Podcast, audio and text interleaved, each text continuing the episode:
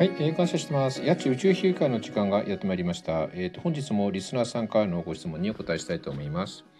えっ、と本日のご質問なんですけれども、えー、八千先生感謝してます、えー。番組100回達成おめでとうございます。ありがとうございます。えー、質問させていただきます。八千先生は幸せですか、えー、ご回答いただけたら幸いです。というご質問なんですけども、うん、うんとそうね、あの究極の質問が来ましたね。うん、なんか俺って不幸に見えるのかな？あのねえっ、と、うん、幸せなんですよ、うん、私はね、うん、あの今のね日本に生まれてることでもうねそれでもう僕はね幸せです、うん、あのこのね日本でね幸せじゃなければ世界今の世界の、ね、どこの国で幸せになれるのかなと思うんですけどあのもちろんねあの幸せっていうのはね、えっと、自分の外じゃなくて自分の中で感じるものだからあの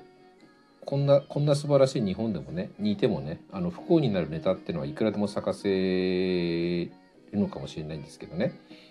うん、でまああの考えてみればその人生の意味とかね幸せとは何かっていうのをねあの議論したりとか他人と議論したりとか自分で考えたりする余裕があるっていうね今のね、えー、現況にね僕はね本当に感謝だなって思うんです。うん、でねまああの話は変わるんですけどそのなんかね日本ってすごいいい国だなってかかっこいいなと思ったちょっとエピソードがねちょっとこの前あのテレビを見てて思ったんですけどあの僕ねなんかねあの前の東京オリンピックがえっ、とだから、えー、と1960年の64年のオリンピックの後に僕生まれてるんですね。それでなんかねふと思ったんですけど今回のね東京オリンピックをね本当見ないとねあの多分僕のねこの人生ではね多分これが最初で最後の東京オリンピックになるだろうから結構ねあの開会式はねあのちょっとね久しぶりにちゃんと見たんですよ。うん、でねなんかその、えー、と開会式の中であの黙祷があったんですよね。ではなかなか珍しいなと思って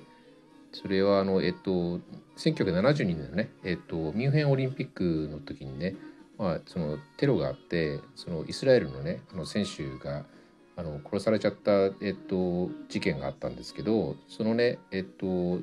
そのえっと選手たちにねその黙祷が捧げられてていやねやっぱね日本ってね生かすなと思ったんですよ。